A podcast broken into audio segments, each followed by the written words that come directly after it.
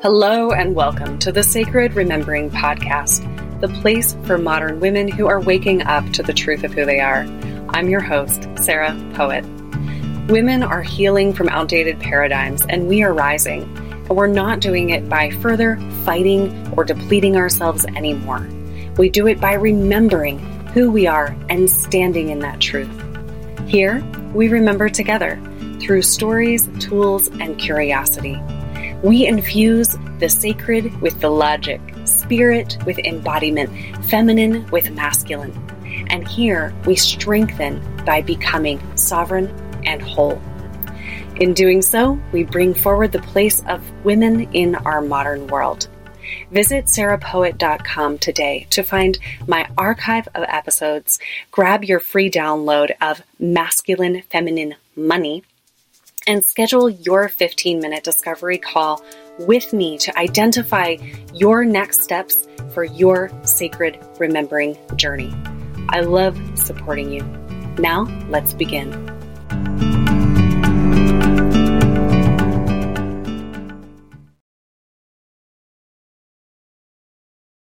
Hello and welcome to episode 105. I am Sarah Poet. I am your host and I am giddy, giddy with Christmas excitement to bring forward this interview at Christmas time.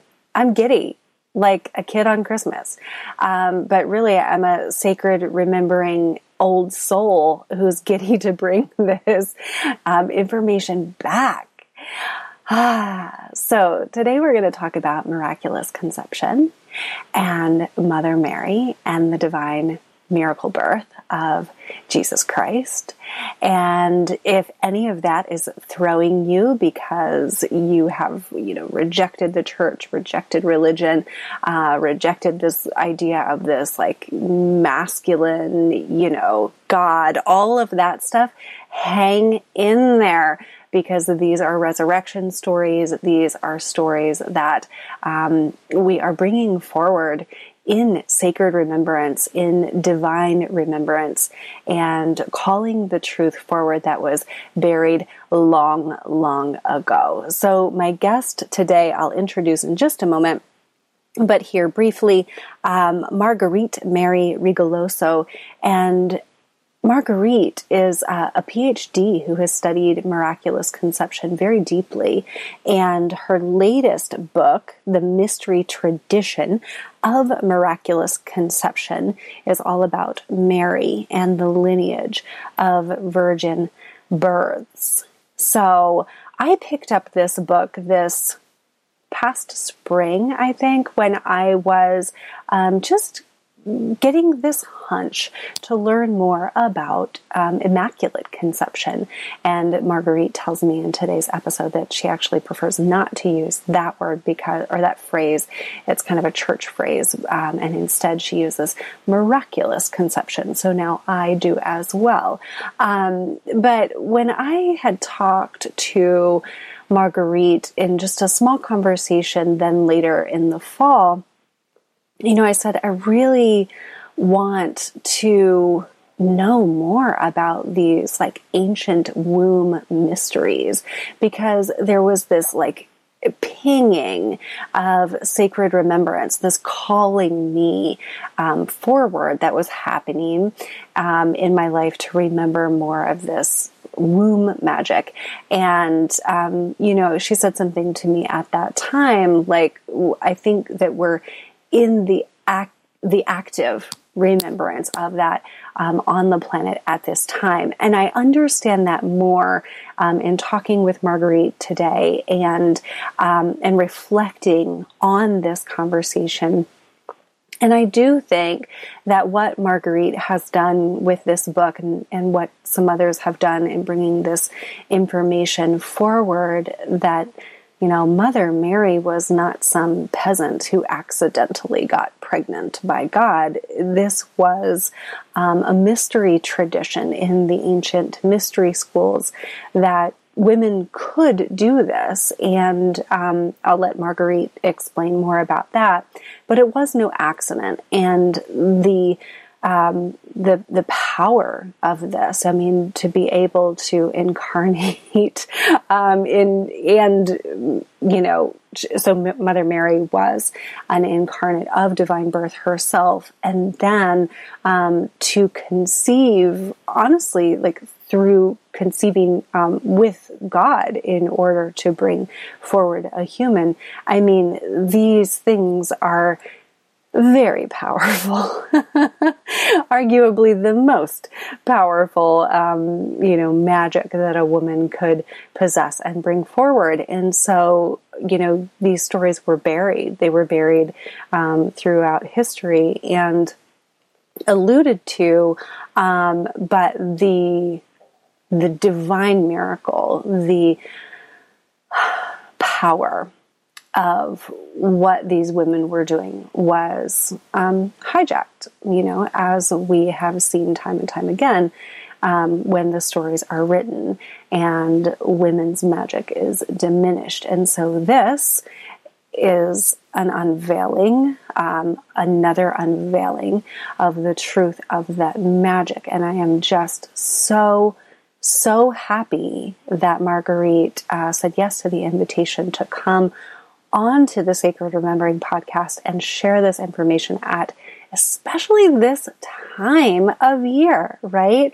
As we are all surrounded by this Christmas story. Um, you know, Mother Mary, ode to you, um, and and the truth that is now coming forward again. I will tell you what I definitely had some divine sparks of remembrance in this conversation. There were points in time where I was actually having some sort of remembrance or ping or like a road I could have traveled down as the veils got thinner and thinner. And I thought, oh my gosh, I'm going to have to, um, keep it together because I'm interviewing this woman. Um, but there's a lot to look at here, and there was a lot that was personally opening for me. So I would not be surprised if in hearing this episode you also have openings of sacred remembrance about past lives, about things that have happened in this life where, um, you know, you might be living out some karma or something, um, you know, this episode honestly highlighted for me in reflection uh, womb trauma and why I would have had um, womb trauma and specifically traumas that separated me from my children and from the divine masculine and from my resources, which is so much a part of my soul's path anyway. Um, but oh my gosh, this really opened some things up for me. So if it opens some things up for you, I would really love to hear about it. And on that note, let me segue to sharing a new review, which I am so grateful for. I love hearing from you all. I love hearing that this podcast is touching your lives. And every week, honestly, the podcast is getting more and more downloads. And, um, and I'm hearing from more of you.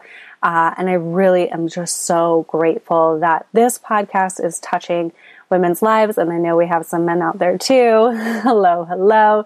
Um, and it is just such my pleasure to know that these kinds of podcast episodes, conversations are really opening something for you and sparking that sacred remembrance. So as long as y'all keep coming and keep downloading, I'm going to keep coming and putting these episodes out there and inviting amazing guests. So Yay. This new review, five star review, simple and potent. It, she says, refreshingly truthful, honest, and raw.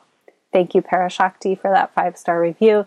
Thank you for putting your energy back into uh, giving a little love back into the podcast. That really matters. Thank you so much. Um, so, everyone, please keep sharing the podcast, share it with your friends, direct recommendations. Um, please leave the reviews on Apple and Spotify.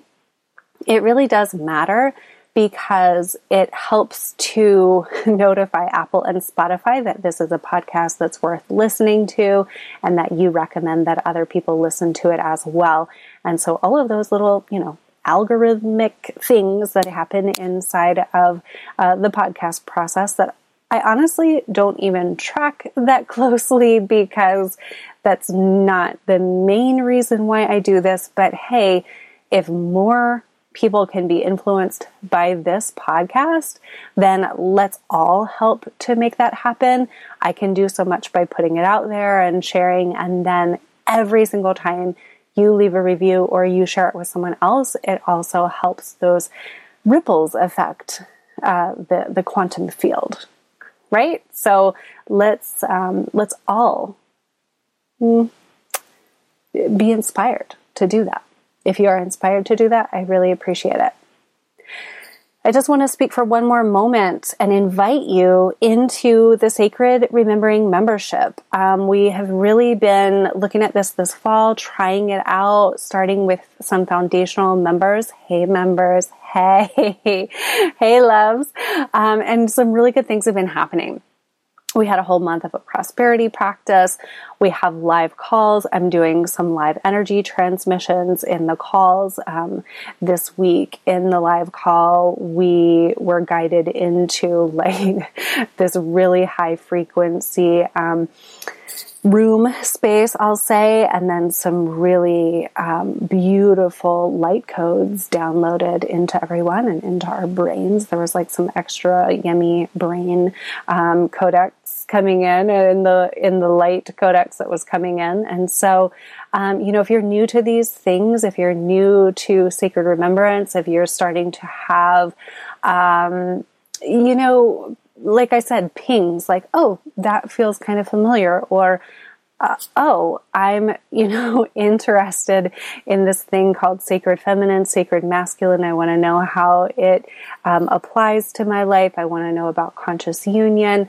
Um, I want to know about women's sovereignty. All of these things, all the things that we talk about on the podcast, you know, women's truth, again, energetic sovereignty owning your sacred gifts, owning your sacred self, masculine, feminine energetics, inner masculine, feminine union. I am so happy to hear more women talking about inner feminine and masculine union these days. Yes, yes, yes, we have to do this.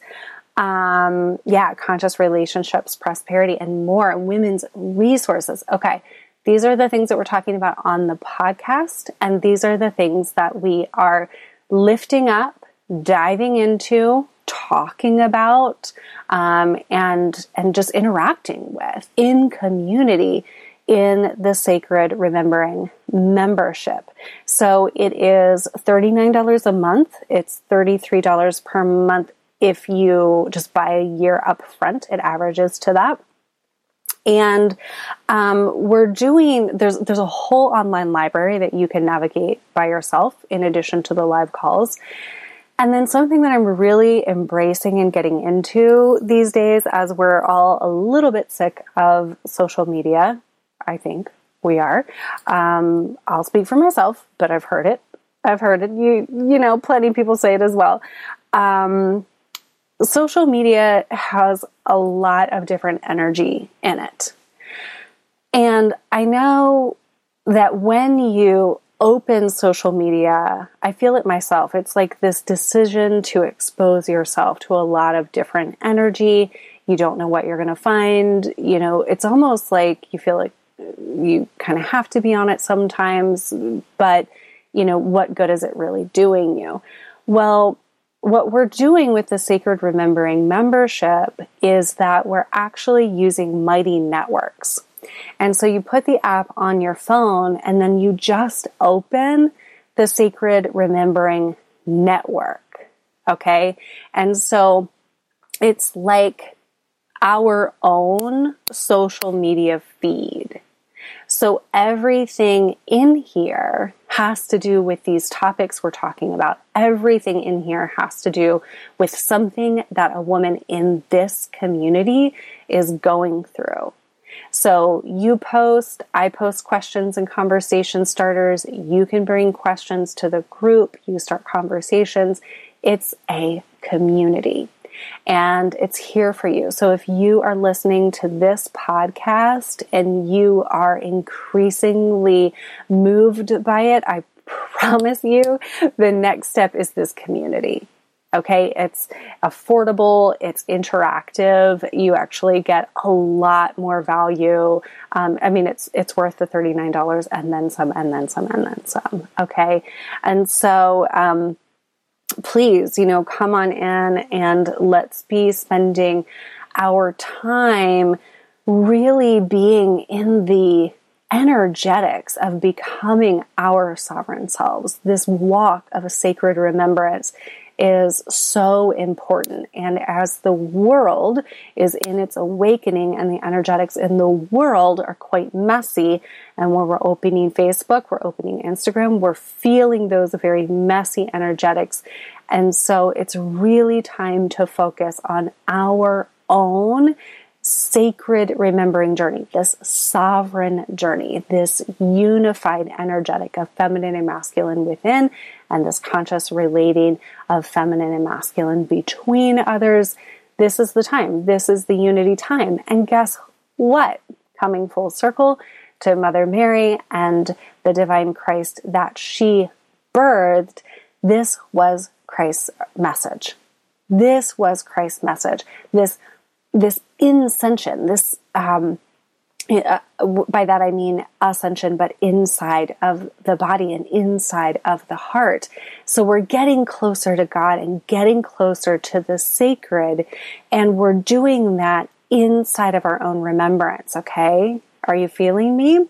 So, this was Christ's message, and it was hijacked by the church and completely distorted in a separation matrix The separation matrix said, hey, man has power, um, church has power, women don't have power, right? And so it, it, totally contorted the divine union, the divine love, that sacred heart message of Christ in his incarnation and Christ as the Holy Incarnate who was in divine union with Mary Magdalene, right? Their story was ripped apart.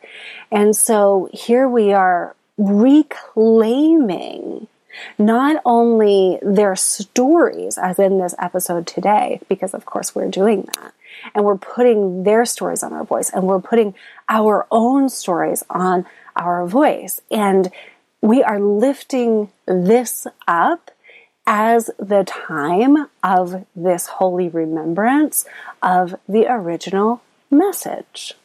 So you can feel into that. I know if this had landed in front of me a couple years ago and some woman was talking about Jesus having the message and using the word God, I would have been in opposition to that because that didn't feel safe in my upbringing.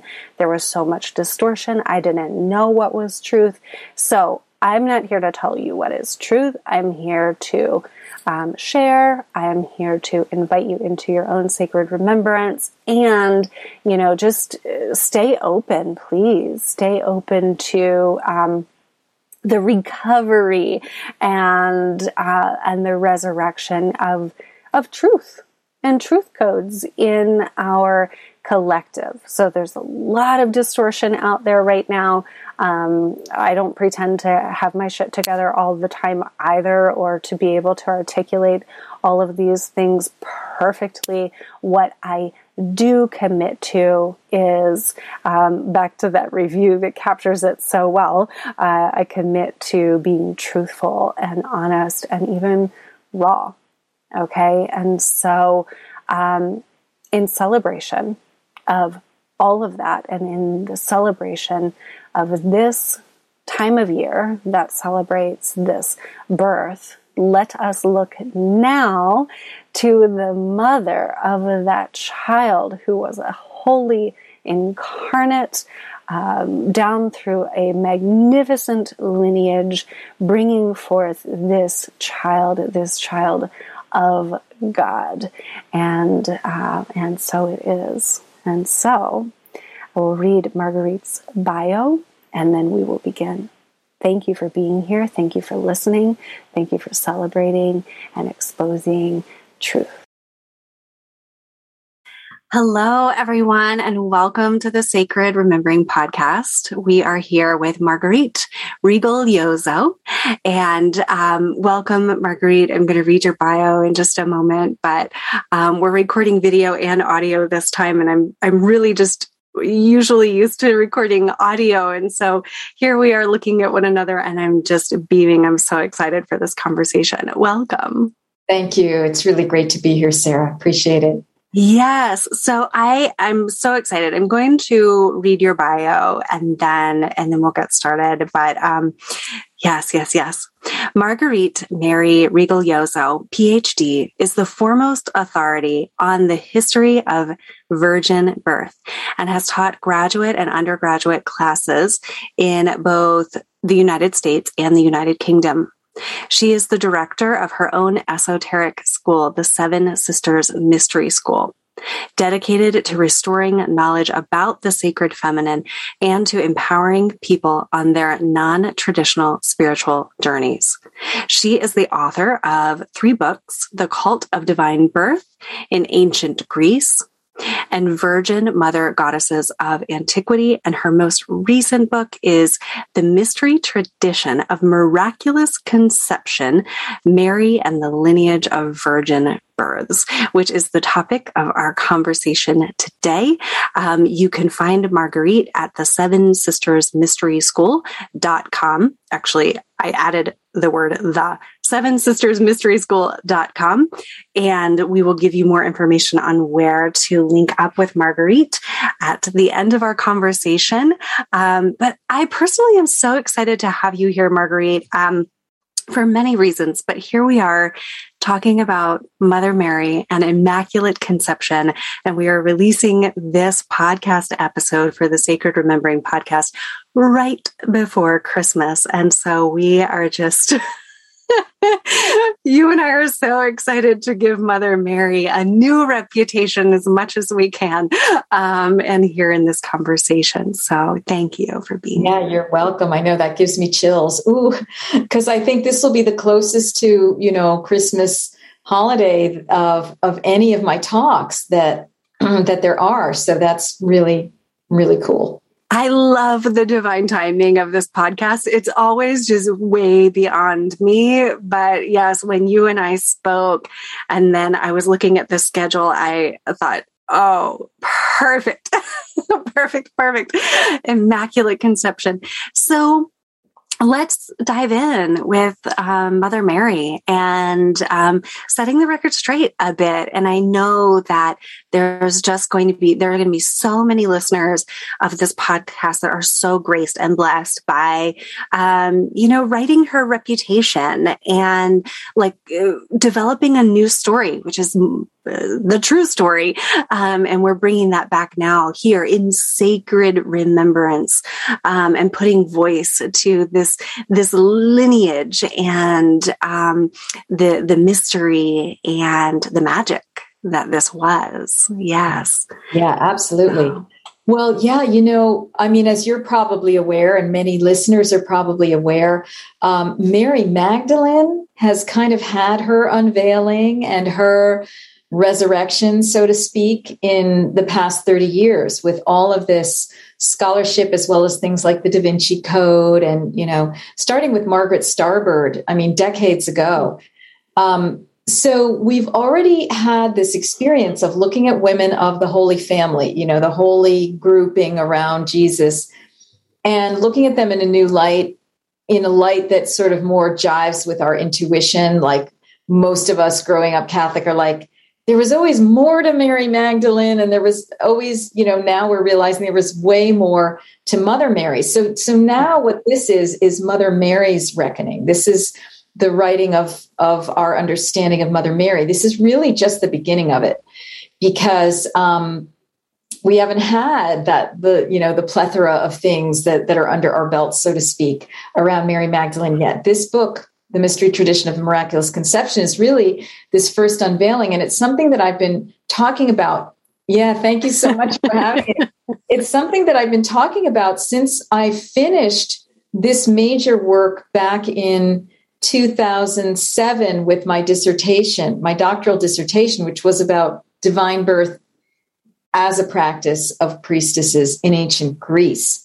Mm. And already at that time, I was starting to look at Mother Mary and her texts and understanding wow she wasn't the only one. You know there were there were women before her. There were women doing it while she was alive. There were women who did it afterward. But um so the main thing that i'm bringing forth is that divine birth is a real practice of specialized holy women and Mary was in that lineage. She had a family lineage that was part of it. And she was in a, a cultural lineage, you know, all around the ancient Mediterranean world, Africa, really on every continent, there are these stories of divinely born, specialized children who then gave, gave humanity a leg up. And the thing about Mother Mary that's unique is what I'm really uncovering is that she was probably the most skilled practitioner of this. She was the highest elevated practitioner of it.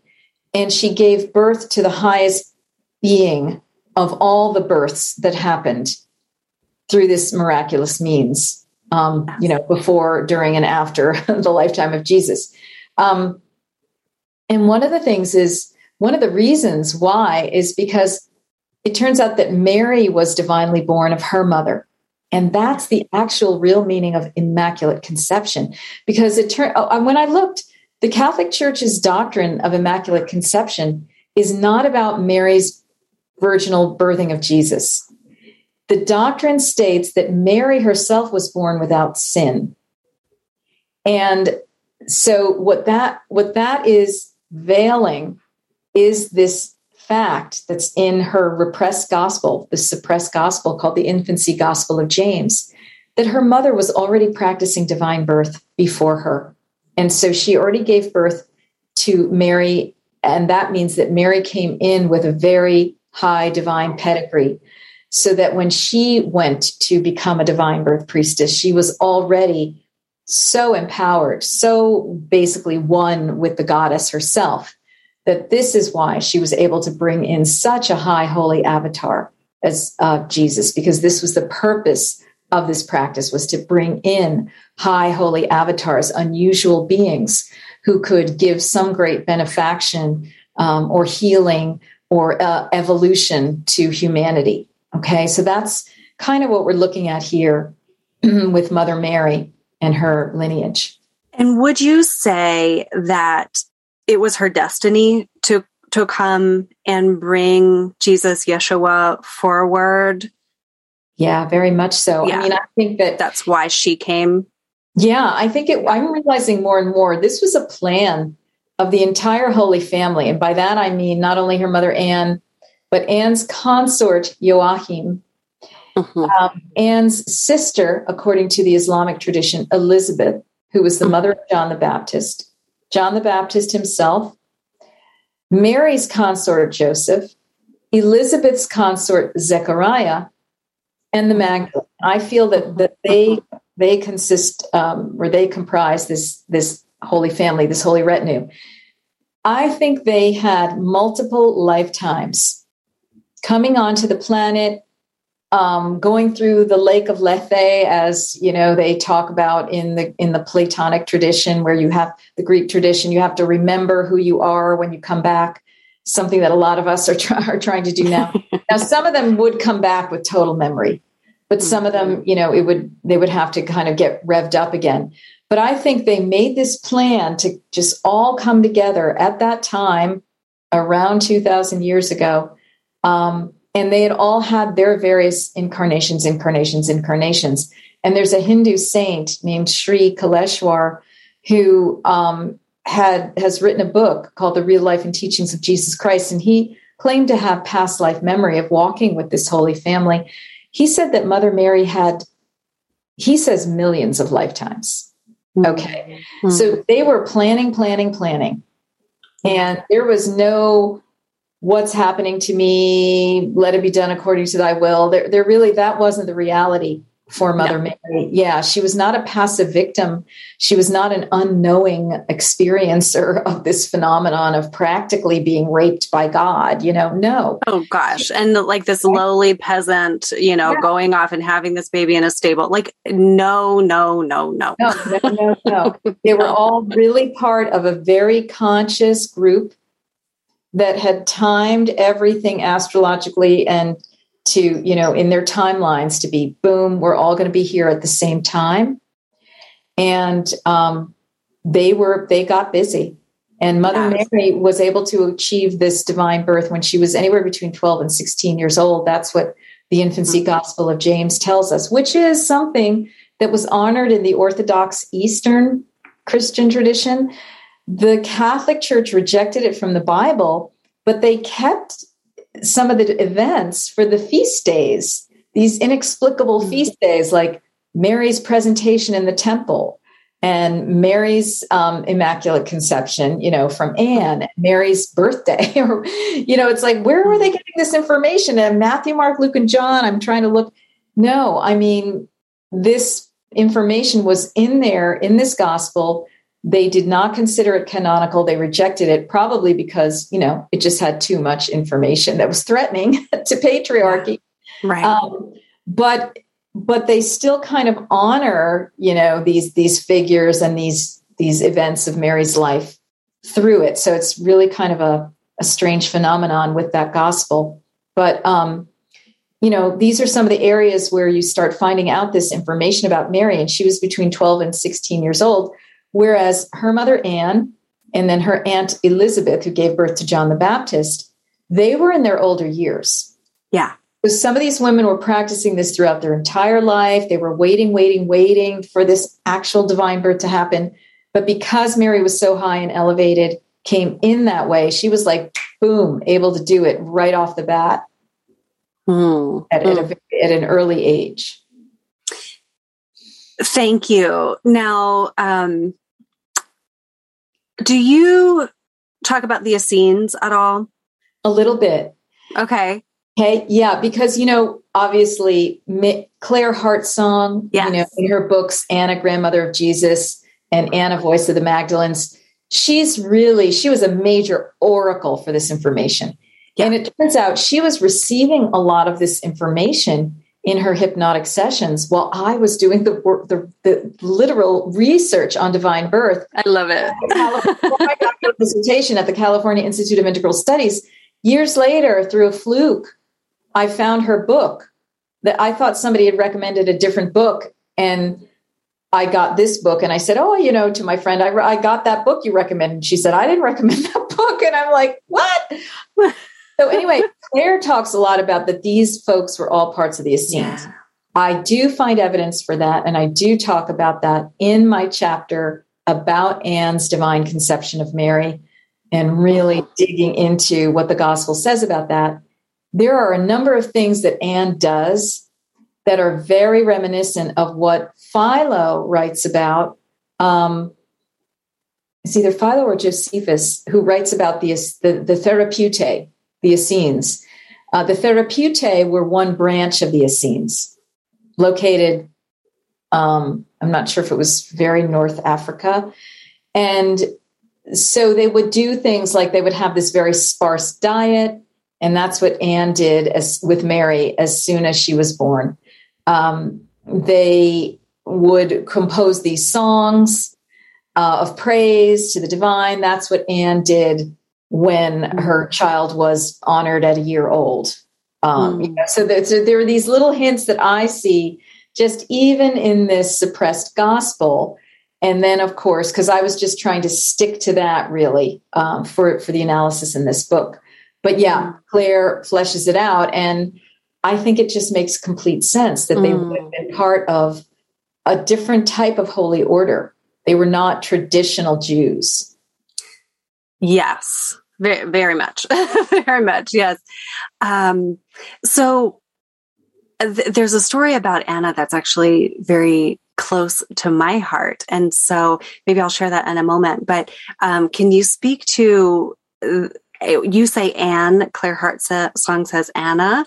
Right. Um, what, why, why right. the difference? It's yeah. just a different transliteration. I mean, the original Hebrew name would have been Hannah. Right.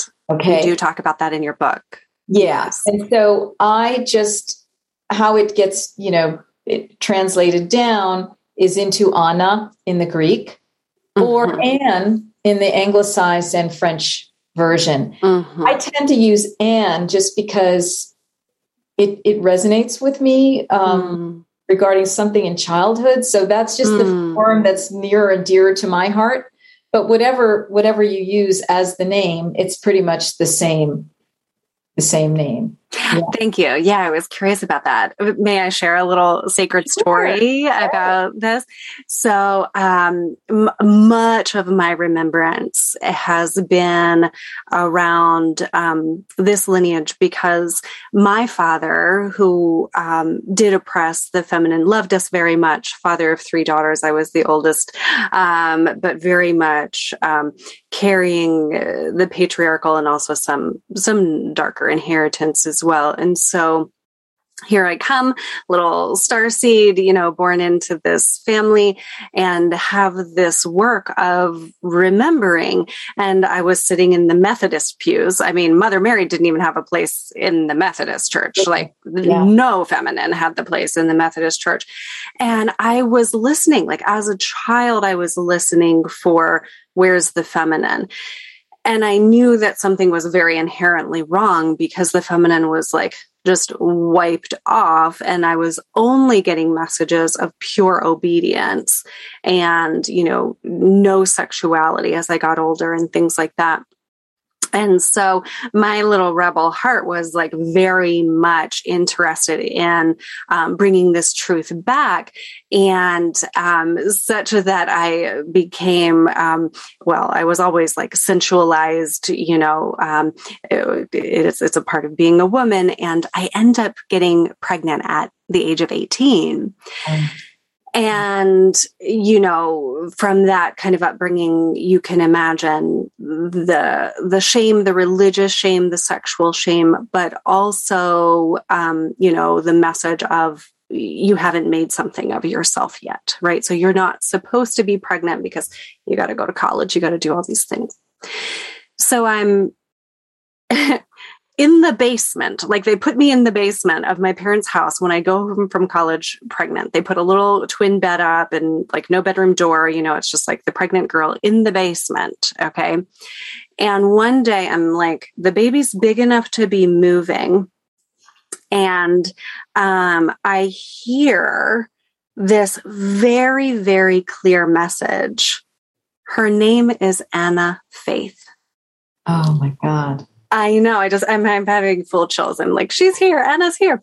Um, and her name is Anna Faith, and it was so clear I could not argue with it, but I did argue with it because I said, I'm not naming this baby Faith. Faith is about my father's. Like my dad has the faith, you know, and and I don't want anything to do with that. And um of course, I gave her the name Anna Faith. Uh, she was adopted at birth, and so Anna became her middle name. Oh, wow. Okay. I know my daughter. She's now 21 years old. She's oh beautiful. She's thriving, but she carries the name Anna. And it took me like through, through my awakening, which was very much reclaiming Mary Magdalene and putting her back beside Master Jesus, right? And that divine union, that really satiated my soul. And mm-hmm. then to find out that my daughter was named for grandmother Anna, of course, right? Of course. I, I keep getting rolling chills here. Yeah. Yeah. So yeah so i am of this lineage you know as many probably listening are. And so just those uh, i mean massive sacred remembering breadcrumbs right?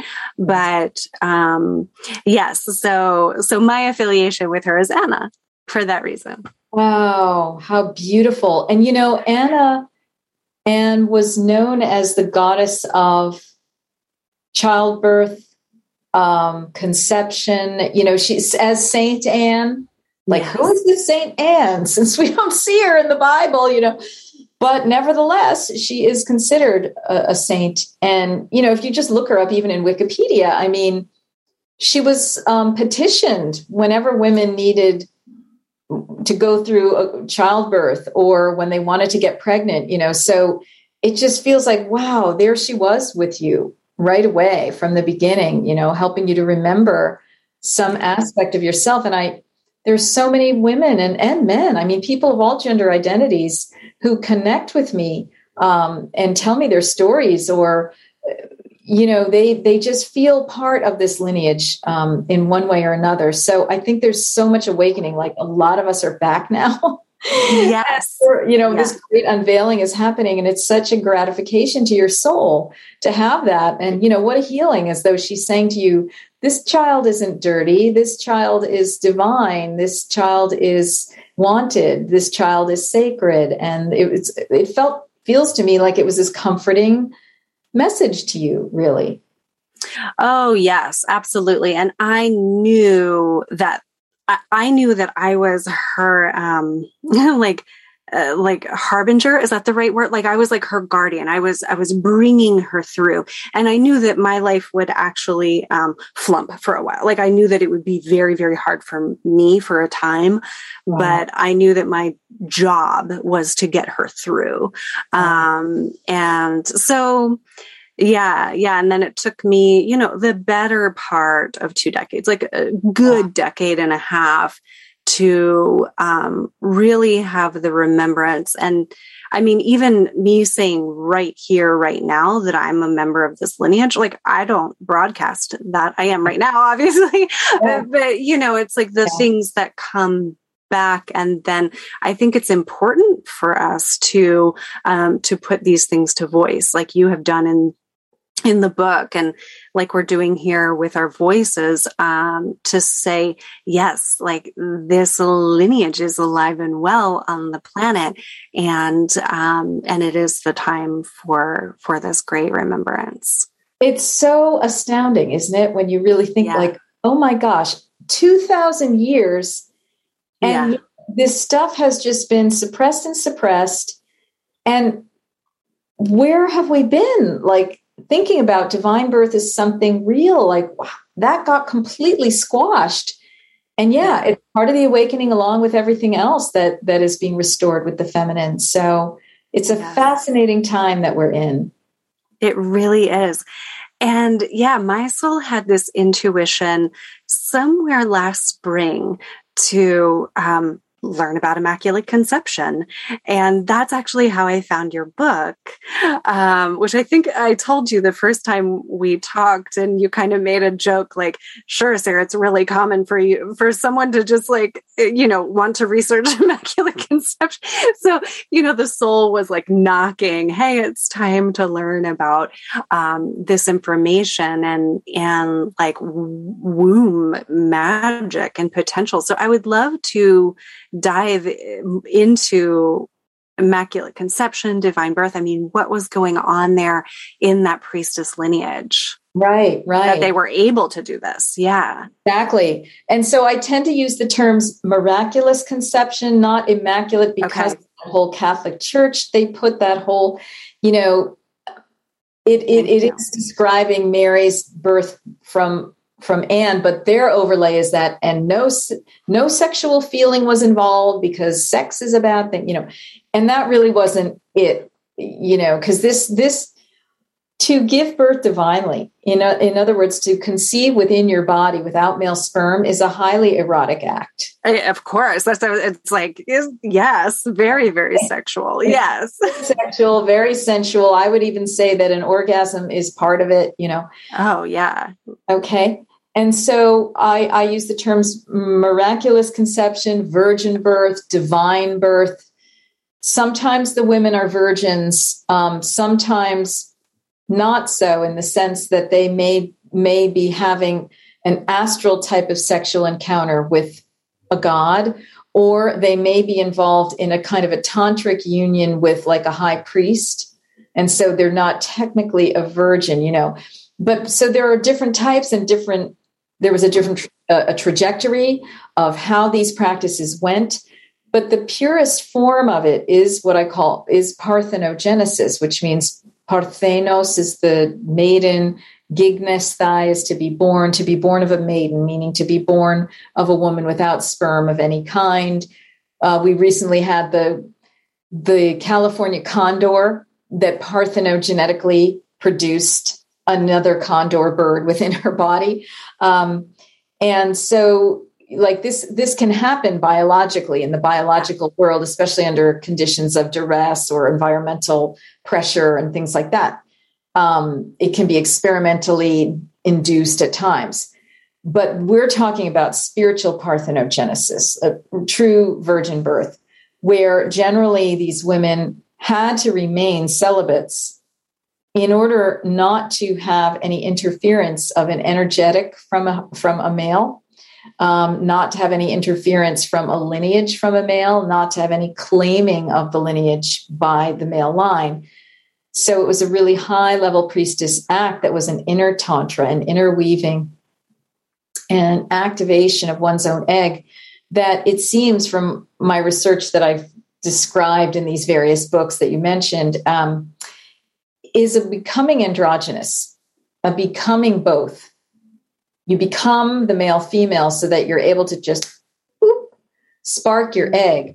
But obviously, these women are working with high level, the high level light interface, because Claire Hartsong calls these conceptions light conceptions. And mm. I remember having this conversation with her, you know, after after I'd written my book and I started writing, you know, reading hers. And um, yeah, she said they were light conceptions. And I just went, I know that because I read in the ancient Greek tradition that there, some of these are described as like a light coming down from the heavens, um, impregnating the woman. So there's this element of this supernal light that's connected with the DNA and that creates an androgyny and a conception so the woman is operating, I mean, just imagine the levels of yoga that she's doing in order to have a conception of this nature. Okay. We can only, you know, I go into yeah. some of that, that discussion in the book based on these little tiny shards that are given in that infancy gospel of James. I go as absolutely far as I can based on that. Obviously, Claire Hartsong um, is going even a little farther. And so yeah i mean there were various aspects of this practice of parthenogenesis which originally gave birth to female children. But then the women knew how they could figure out how to give birth to a male child with that. And then again there were these later phases where the woman would be uh, even interrupted in her divine birth conception by the advent of an unbidden male god who would come into her ceremony and rape seduce her. And then so the yeah so then the the the conception would actually be from the god as well as the female. And there are many stories throughout ancient greece and beyond of these people who were born as the children of the gods from these rape seduction uh, mm-hmm. uh, ceremonial situation situations. And this is where we have the rapes of the maidens in the greek tradition. That's really what it's describing this that's what it is. Okay. All right this mm. predation. Okay. And then we have, you know, this other formula where the high priestess and the king, or the high priestess and the high priest would get together and have a, a sacred conception with male sperm being involved, but it's thought to be a divine conception from the spirit of the god. And that's the, um, uh, the, uh, Egyptian pharaonic lines supposedly came forth through that technology. And then we have the technology of the sacred dildo. Um, and this is where Isis is the dildo of Osiris comes in for her to get pregnant with a, with Horus. That's a it's really interesting because Rudolf Steiner says that Mother Mary's previous incarnation was as Isis. Okay. So, and that yeah. feels like truth to me. So that if yeah. we see this as a continuum in her lives, she was trying to perfect this divine conception and she was eventually weaning herself off the phallus right yeah. so isis was just working with the golden phallus but not the actual physical phallus but by the time she's mary She knows how to do this internally. Mm. Okay. Mm. So, um, you know, that's some of the discussion of the the timeline, the technologies used. We're starting to get at some of the finer tools that would have been used. But again, I do talk a lot more about that in the mystery tradition of miraculous conception, the newest book. Yes, everyone buy the book. Uh, everyone buy the book. This is so good. Um, so let's talk about patriarchy a little bit more because, of course, they would want to interrupt this. So you're saying this was common, like this. This was throughout history. The priestesses had access to this. They did. They yeah. did. And I wouldn't it still was a rarefied yes yes you know it wasn't for everyone and yeah. it, it wasn't even accomplishable by everyone you had to be of a certain order a certain type now that said some of the women who were in a degraded form of the practice really misused it you know we might consider olympias the mother of alexander the great so-called great um, she's supposedly one who gave birth in this way but through an encounter with zeus ammon and, um, you know, that led to this kind of wild, marauding Alexander who was just causing trouble on the planet. Um, whereas there were other women who were bringing forth more, much more beneficial beings, like Perictione, the mother of um, Plato, and Pythias, the mother of Pythagoras. They were said to have had divine uh, intercourse with Apollo and those two males were were the uh, be, the result of that. Now, those two males gave blessings to humanity. They were there to help open humanity's consciousness. Plato with all his precepts, and Pythagoras with all of his precepts. Um, so it really depended on the level of the priestess, what the level of the child was that was coming in the integrity, the integrity. spiritual connection. Yeah. Yes. Yeah. Hmm. And, you know, I'll mention to you, because this is just coming in, I, you know, about your, this pregnancy, it feels karmic. A typical story that you would hear in the ancient Greek is that um, the divine birth priestess was pregnant. Her parents are all getting all upset because they don't really know if she had sex with someone or if she didn't. Um, and or they don't believe that there, there could have been another way that she could have had sex. And so both the female and the child are thrown to the fates to see if they're going to live or die you know? And there are these you know so it feels like there's almost something coming in there about that point at which the parents find out and it's like you were maybe working something through. But if you go to the cult of divine birth in ancient Greece, you'll see some of those stories of the women, um, you know, like Danae, who gets wow. cast into the sea with her child, uh, Perseus, I believe. So, um, yeah, these are just little tidbits mm. I'm, I'm offering here. Oh, I love that. I love that. And I am writing like the memoir, but the memoir isn't quite coming through because it's not meant to be a suffering story. It's meant to be like a sacred remembrance story. And so um, this throws a whole other layer on there. But her father was actually um, like a very, very close love. My daughter's father. This is the first time I'm speaking about this. He wouldn't have a problem with it, but we were separated because it, like he was um i mean it was all divine. Like it was very divine. Our souls go back and back and back and back. Mm-hmm. um but the, he was very much separated out. And then i was kind of like alone and you know had to give this baby away. And um it took he and i like 16 17 years to come back around. And now we're some of the best friends. Mm-hmm. but I know that it is an ancient, ancient story. Um, but it was also also the severance from like sacred masculine. Like I was told that he was terrible, um, but he really wasn't. And it like skewed my um, concepts of masculinity for a very, very, very long time um, because I was like very impressionable as this, you know, youth that had to give away her baby. It was like very traumatizing. Um, and so, yeah, there's something there. We're, we're weaving, there are lots of energetics present because this this piece about the severance of the sacred masculine right there uh, you know and like the the taking of the power at the point of pregnancy. That yeah. does feel very very old. Yep. yeah. Yep. So you might find some codes or memories getting sparked if you go back to the yeah. divine birth in ancient greece and read it. Um, okay. yeah. Um, i think you'll there'll be a lot of information for you there. Mm-hmm. Yes, yes, yes. Something is weaving. Um, just a couple of weeks ago, I was in a client session, and it was we were um, very much in the records, and it was very, very clear that I was to tell her that she had been a priestess of miraculous conception. Wow. You know, so I know, and I was like, "Whoa, I don't know what this means," but it's showing up yes. in my life more. Um, yeah, yeah.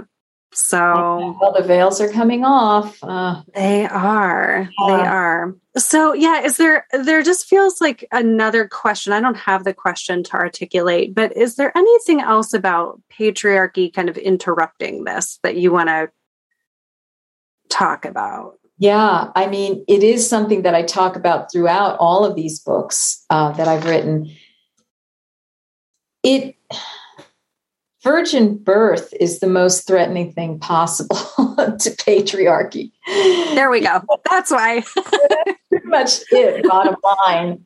Yeah. Because it puts women outside of any of the control mechanisms that are generally used to keep women in line, um, to control their energies, to control their offspring, to control, you know, whatever. And so it's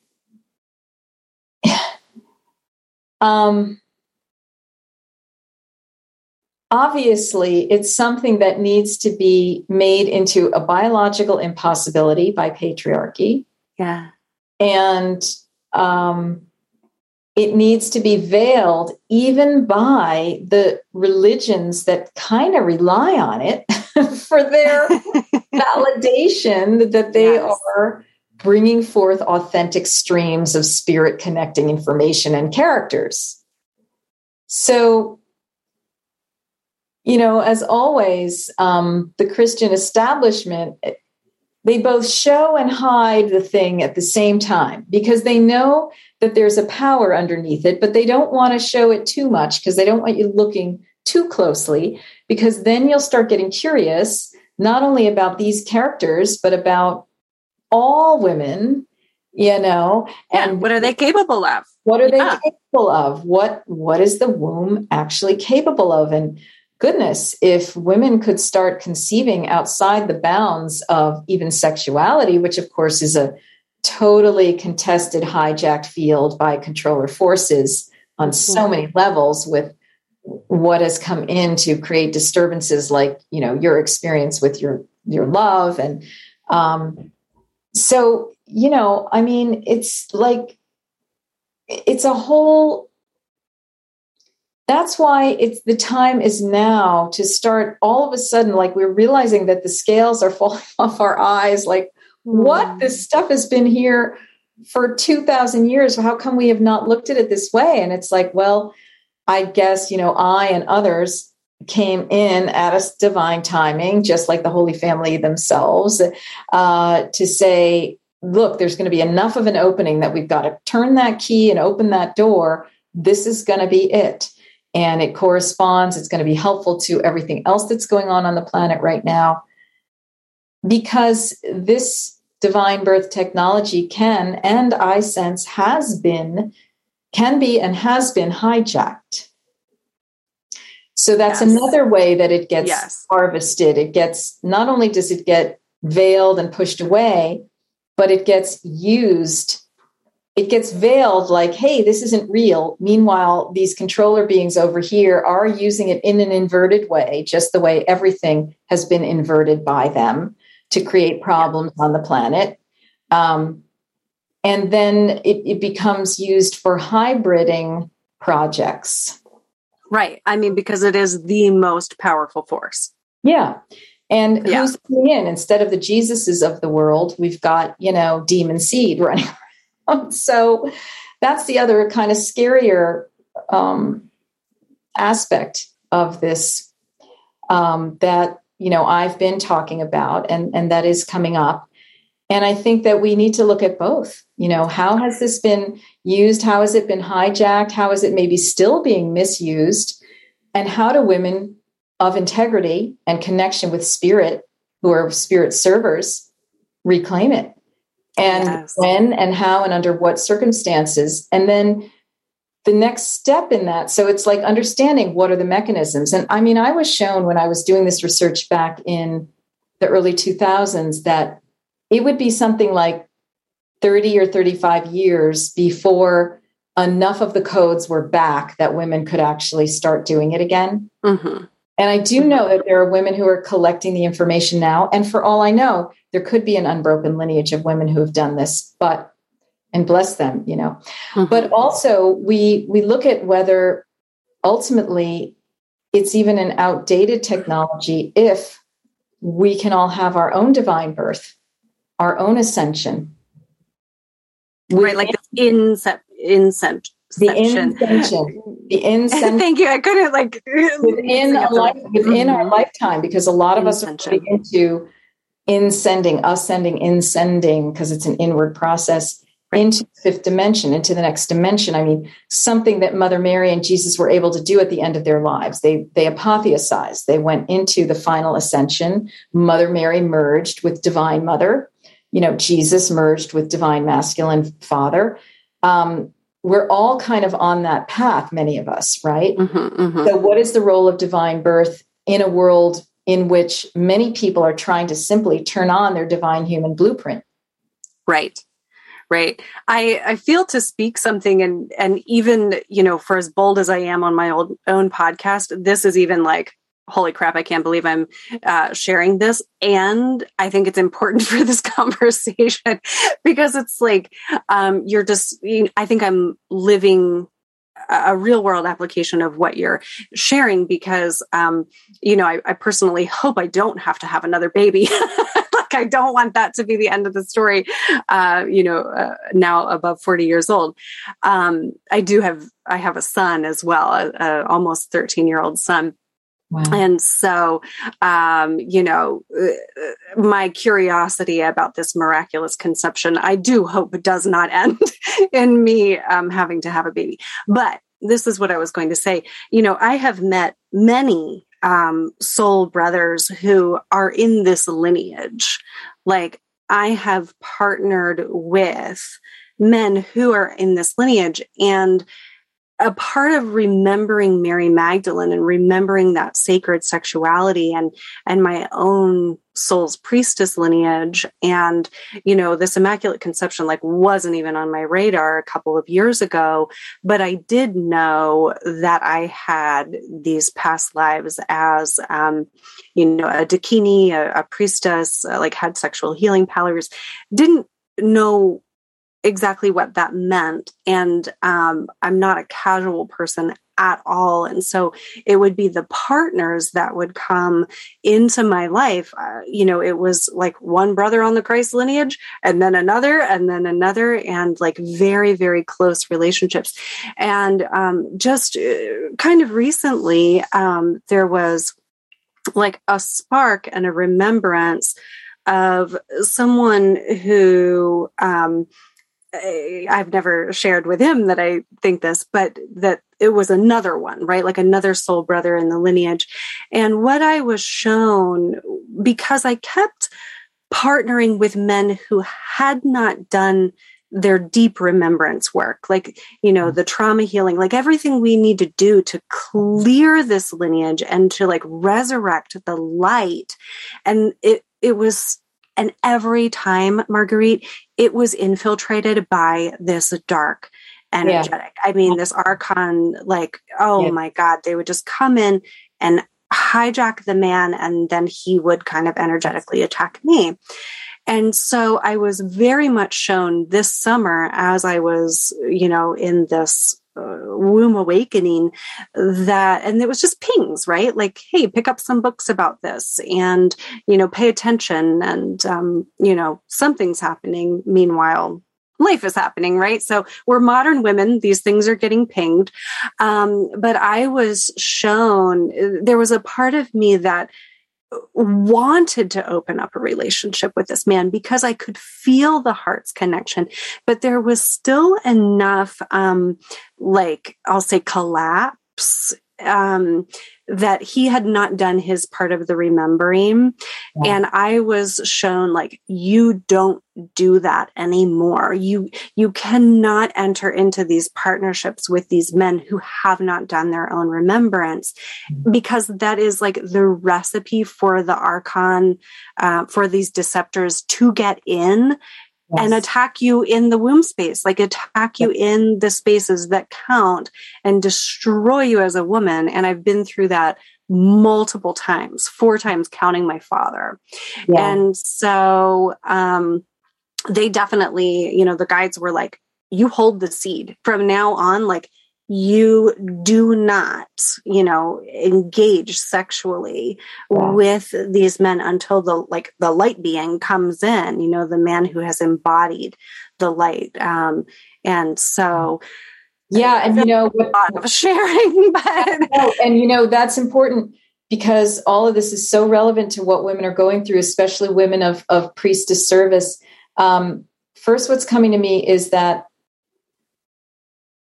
in a way, divine birth may have developed in the cauldron of all of that controller energy because it just became clear that they could not be in, in any way infiltrated by a human male in this. So they moved from Tantra into virgin birth and uh, parthenogenesis.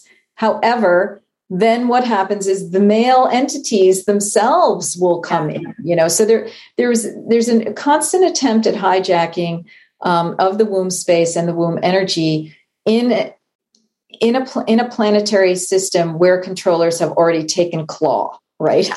They taken claw into it. And so they've continued to um, siphon off and attack the womb space through all of these repeated intergenerational traumas that have been upon us. And then if people don't do their deep clearing work, you're susceptible at one of the, you know, chakras for these beings to come in, which is what you experience, what others experience. And so what's happened, the good news is that, you know, Lisa Renee, who is a major oracle on the planet, has been saying over this last year that the Magi Grail King Hieros Gamos template yes. is available again. Oh, I feel it. Yes. Yeah. So there yes. may be less and less of that issue coming up for people as an automatic, something's always going to get in the way, right? Number one. Yeah. And then number two, as people realize that part of the ascension or incension work, whether you want to have a divine birth as a priestess of parthenogenesis, whether you want to have a divine birth as a couple, whether you want to just continue to give divine birth to yourself.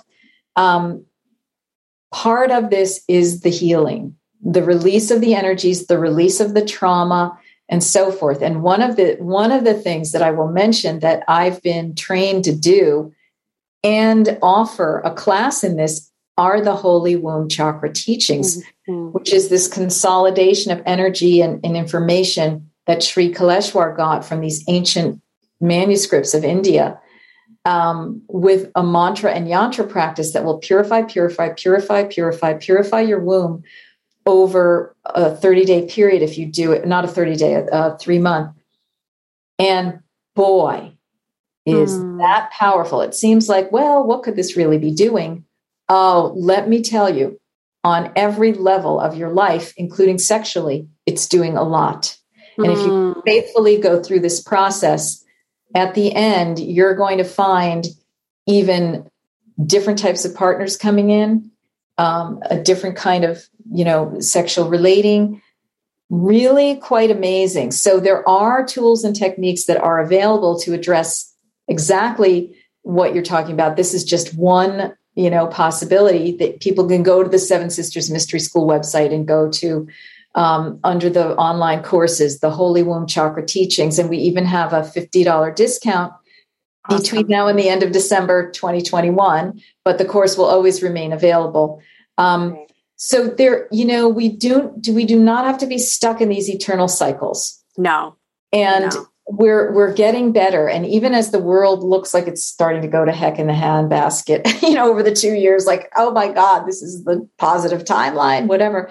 Um, I think that I think that these super positive things are happening at the same time, and some of these old, old, horrific um, sexual traumas are are being able to be released so that we can find our true partners whatever level we want to engage with them.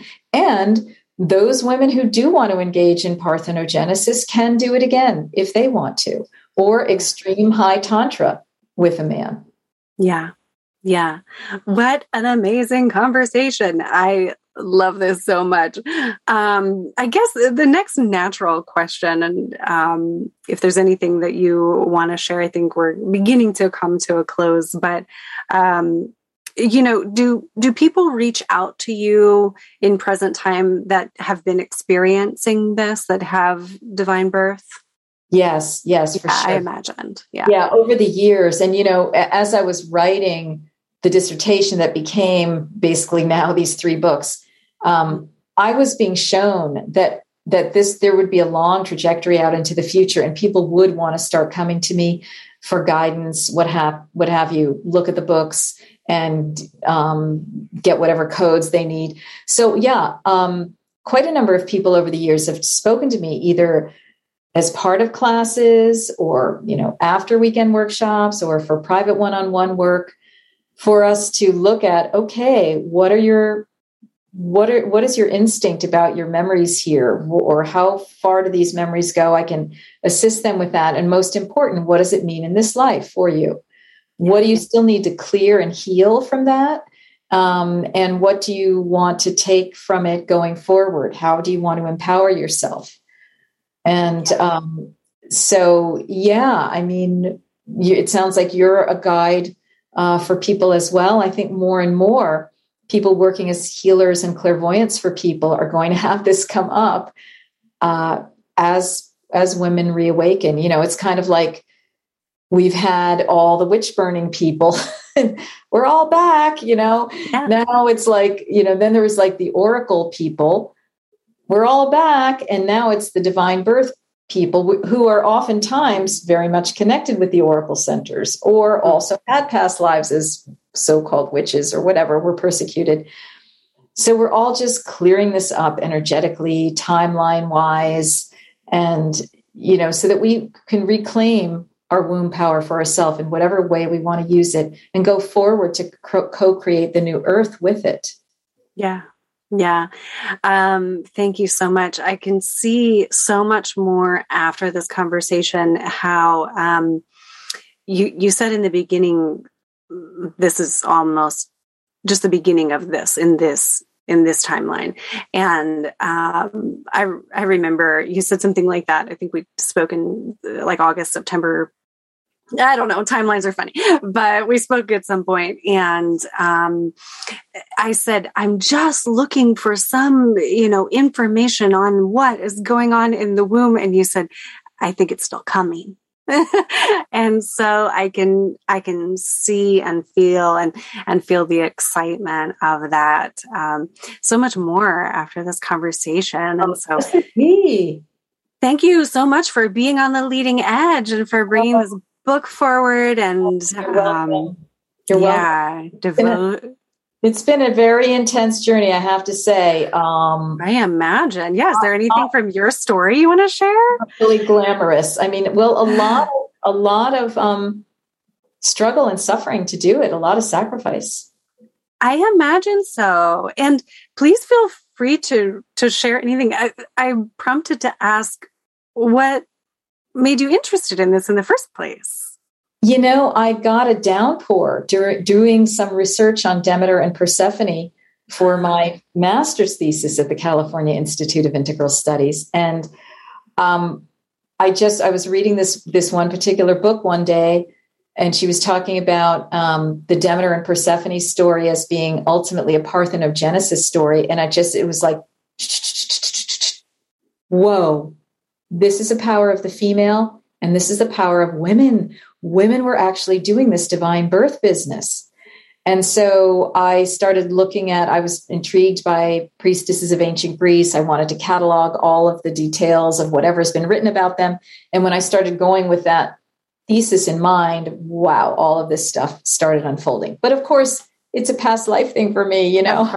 I was just trying to remember yeah. where I had been and what this was all about. I had made a pact uh, to come back in this lifetime and open the doors again for divine birth as a real thing because of a violation, a transgression, or let's say I was tricked by one of the male gods um, in one of my lifetimes. And I gave divine birth to one of the God's children instead of my own parthenogenetic issue. And I was so deeply, mortally upset about that, that I had hmm. agreed that I agreed to come back at a time when it would be possible to open this information again and that time is now. So i think that's kind of what i make of it. Yeah. Mm, chills throughout my whole heart when you said that. So thank you. Yeah. thank you for saying well, yes. like all of us through so much suffering yeah. to get here. So many missed experiences and and horror shows and um, sacrifices of you know normal life type situations and it's it's been a lot and a lot of suffering to to do that karmic clearing for myself that trauma clearing that healing which of course is always an ongoing process but i'm realizing lately that um, i'm i'm rounding a corner with it happily you know and mm-hmm. which happens to correspond with the end of my 50s the completion of pluto being opposite my sun my natal sun which is like you might as well just cash it in and just under the covers for three years because it's like hell, you know, the hell realms. And then I just I'm completing a Saturn return, you know, as of this mm. weekend, like amazingly. So it's like, oh, a lot of the penance, um, it, you know, is completed. It feels. Yeah. Oh wow! And you just turned fifty. I just turned. I just turned fifty. I'm fifty nine. So. oh, okay. Be, okay. Yeah. Yeah. Um, I just turned 40 this year and I um i'm sometimes not so happy with how much more I have to do, you know. and, um, Hang in there, sister. Hang in there because you know, things the atmosphere is getting a little easier for like with these things underneath that are happening. The atmosphere is getting a little yes. easier to do it. Yes, yes. My friend who studies human design, she said, uh, "Well, remember, you're still on the roof for like another ten years." You know, so I'm like, "Oh gosh," but yeah, I um, it, yes, humbled, um, honored, and you know, just keep going. Just the whole, going. the whole Oh, the humbling, the humbling. You know, it's just like yeah, yeah. it's yeah. it's such a necessary part of it. Um, I guess in order to be able to speak of these things with uh, groundedness, you you have to be deeply humbled. Well, and like to be in the integrity, like we were mentioning before, you know, if you're going to hold um, like your kind of, um, I'll say, position, like here on this planet, you know, you, yeah. you need to be in integrity to bring these codes forward. You do, so, you do. You yeah. need to deal with so much stuff. Yeah. Yeah. And and and get into the compassion around that for yourself and other people, you know. So it's Absolutely. a journey. That's that's a whole other parallel story, right? yes, yes. Well, thank you so much for coming, and um, please share with us. I, I, definitely need to do this womb course, which uh, oh, yeah. you had already told me about, but yeah, um, right. Yeah, so the Seven Sisters Mystery School, and um, you had a coupon to share with everyone. Yes, please so share whatever you'd like. Right. So between now and December 31st, 2021, you can get $50 off um, either what I mentioned before, the Holy Womb Chakra Teachings, which is that really fundamental course, which, by the way, Sri Kaleshwar says that those were the some of the practices Mother Mary used, some of the mantras and yantras, um, as well as what I have called the Mother Mary Mystery Teachings, another course that's like a six week or a six session course. Everything you want to know about Mary from esoteric uh, womb perspectives and finding out about her as a power priestess that she really is. Um, so you can, it, it's holiday 50, all capital le- letters, holiday 50, um, okay. all one word. Okay. And then what I also have is a monthly circle for a low subscription price, which it's called the monthly Mother Mary Love and Empowerments Circle. And that meets the third Thursday every month going into January on into the new year um, for just $27 a month. And but all of those things can be found if you basically go to the homepage. Um, they're pretty much listed even on the homepage right there. And um, you'll be put on the email list or you can sign up for the email list and keep an eye on what else I have coming up. And obviously, you know, you can get the book, The Mystery Tradition of Miraculous Conception, in paperback, Kindle, and Audible because uh, oh, I recorded the Audible version. So that's that's kind of a wonderful thing to have to get the energetics that uh, were put into that. Um, so yeah, so there are there are a number of um, of resources that people can have, and so when you go to Seven Sisters Mystery School, the seven is written out S E V E N. Okay. And yeah, there's lots of other free stuff too. Other talks I've done about Mother Mary. Um, each interview that I've done and on my YouTube channel, it's kind of its own thing. Some of the information overlaps, but because of just the unique point in time that I am at with it and the interviewers' questions and so forth, each one brings out its own you know yarn um, yes. if you will. So you could you could be at those free free youtubes for a long time under my name marguerite rigoglioso so. Wonderful. We'll make sure this one gets on there as well. Yes, uh, sure will. Yeah. Yes. Oh wonderful. Thank you thank you thank you. And um yeah i'm yeah. just breathing with the acknowledgement of the the major major codes that you're carrying. So thank you. Welcome. Thank you. Yeah. yeah. And you as well. And so we'll see how this all unfolds with you and with people listening. And yeah and if people want guidance obviously they can come to you. They can also come to me. I do one-on-one sessions. I have three session um, specially priced packages as well. And i'm always happy to work with people on this level too. So. Wonderful. So yeah. good to know. Okay. Thank you so much. Bye sarah bye bye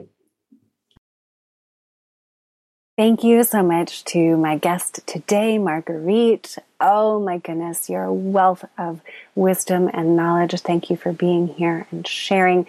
And thank you to every listener who tuned in today. And I, oh, I cannot wait to hear how this percolates through your system. And yeah, I'm just feeling the strength of this community right now as we all of us, you know, hundreds of us have now heard this information. Um, and it is, you know, an activation in the system, an activation of your own sacred remembrance. So trust the activation, trust um, what it sparks inside of you, and we would love to hear from you um, in the Sacred Remembering community. Don't forget, you can find that at sarahpoet.com. It's under groups. And we'd love to have you. We'd love to have you in that community and, um, you know, be a support as well as get to know you okay, and hear what you have going on on your journey and just celebrate this amazing time on the planet with you. I am Sarah Poet. You can always, always, always book a free 15 minute call with me You can do that at sarahpoet.com. And I, I love to talk to you about your next steps, about anything that you've heard on the podcast, and about the best way that we could potentially work together moving forward. So you can schedule that at sarahpoet.com backslash book. And that 15 minutes is yours. No obligation. I would love to meet you. It'd be my pleasure. So until next week, this is Sarah Poet sending so much love to you on your sacred remembering journey.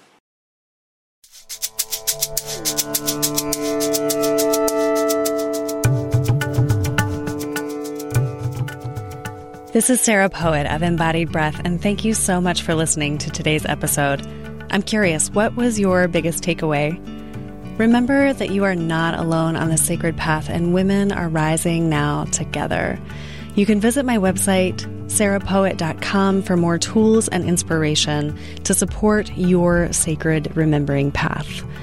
Please be sure to check the show notes, subscribe to this podcast, share with a friend, and leave us a review wherever you listen to podcasts. I love to hear from you. Stay connected, and here's to your path of sacred remembering.